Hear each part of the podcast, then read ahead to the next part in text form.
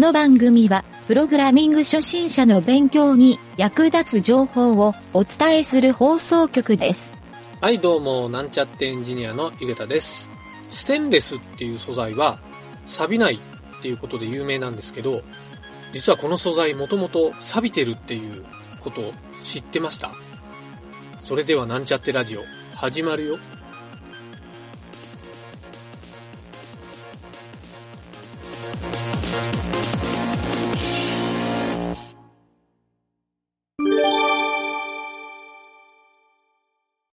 えー、それではレスポンシブデザインの理解度を上げるというコーナーだいごかいめになりますね。はい、だいごかいめはですね、並びの扱いというのを説明したいと思います。これはですね、レスポンシブデザインというよりはスマートフォンのウェブページを表示するデザイン方式でですね、このパソコン表示とスマートフォン表示で気をつけなければいけない点として、メニューとかですね、まあ、表示項目の並びが変わる場合ですね、これをどういうふうに扱ってデザインすればいいかというのをちょっとお話ししたいなと思います。ウェブサイトには、えー、多くの場合ページにですね、そのサイトのメニューっていうのが表示されていることが多いんですね。もちろんない場合もあるんですが、まあ、ページを切り替えたり、何かしらのそのページ内で機能を切り替えたり、まあ、クリックして使うボタンだったり、そういったのを含めてメニュー項目というのを設けていると思うんですが、そのメニューはですね、パソコン表示だと横並びの項目になってるんですが、これをスマートフォン表示にする場合は縦並びの項目にするとっていうのが一般的なやり方なんですね。 ピーシー で表示する場合はディスプレイフレックス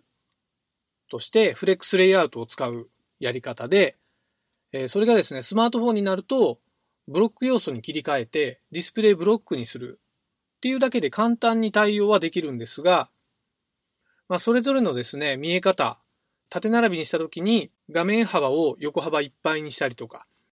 えー、まあアイコンだったのがちょっと横長いバーになっているような見え方になったり、えー、そういった対応が必要になるので、えー、ここはですね、しっかりスタイルシートを使って、えー、デザインをですね、切り分ける必要はあります。はい。またですね、そういったときに、えー、並びがですね、パソコンの場合はその横並びになっていると左から右に順番になるケースがほとんどだと思うんですけど、それがスマートフォンの縦並びにしたときは上から下に向かって順番になるというふうになるんですが、たまにですね、えーと、スマートフォンにしたときにこの項目を一番上にしたいとか、そういったオーダーも入るときがあるので、えー、そういった場合はですね、えー、オーダーっていうプロパティで切り替えることもできるんですが、えー、なるべくですね、ここの並び順は一定のルールを設けた方がいいと思います。まあ、同じルールにした方が、えー、後の確認とかも楽にできると思います。はい。あとですね、またたまにあるオーダーで、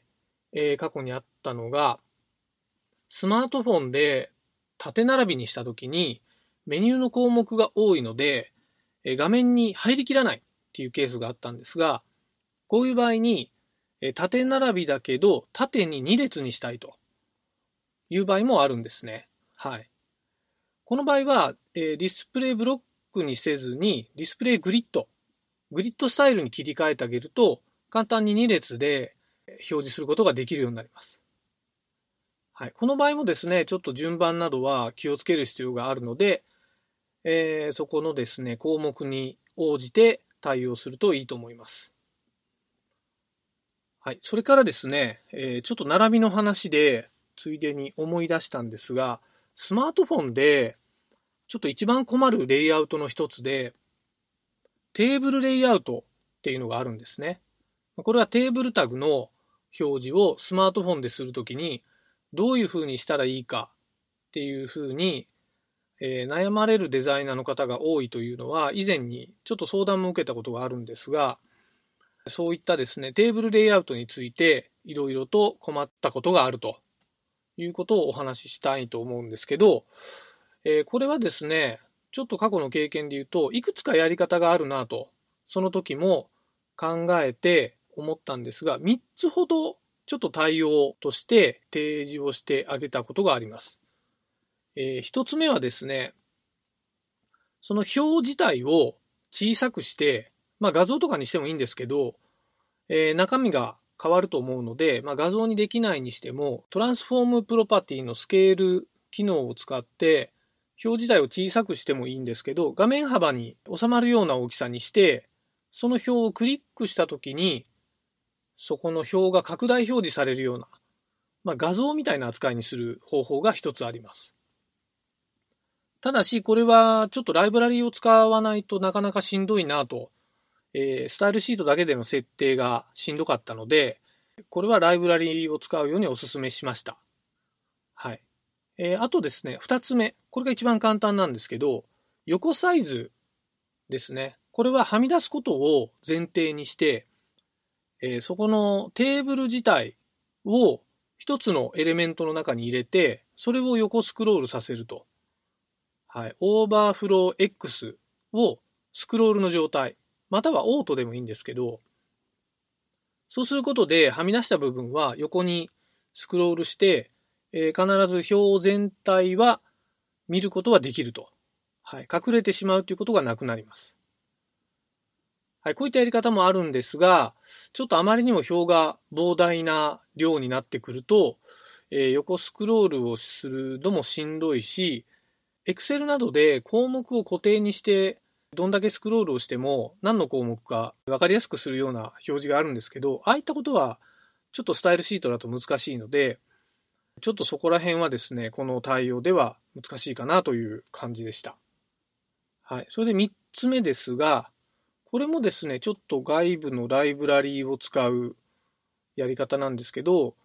テーブルタグを表示するときに画面からはみ出す箇所、っていうのをあらかじめ、まあ、このセルがはみ出すっていうのが分かっているのであれば、そのセルをですね、隠してしまうっていうライブラリがあるんですね。で、隠したときに、えー、拡張ボタンっていうのがついていて、その拡張ボタンをクリックすると、えー、そこの隠れてる部分がメモ帳みたいに表示される。まあ、中に見出しもついていて、ちょっと見栄えがいいように表示されるっていうライブラリがあったんですけど、まあちょっとこのトリッキーなライブラリを使うっていうやり方も一個あるかなと思いました。はい。ただし、ちょっとライブラリ自体にプログラミングの要素が必要だったので、上級者向きになる感じの対応です。まあ以上がですね、ちょっとテーブルタグで過去に経験したやり方なんですけど、まあこんな感じでですね、レスポンシブデザインで、並びの法則っていうのをそれぞれですね、きちんとルール化するっていうところにもですね、非常にスキルが必要になってくる部分なので、えー、安易に考えていると、ちゃんと並んでいないページが出来上がってしまう可能性もありますと。はい。そういったお話でした。はい。それではですね、今回はここまでなんですが、えー、また明日もですね、えー、レスポンシブデザインについてお話ししたいなと思いますので、よかったら聞いてください。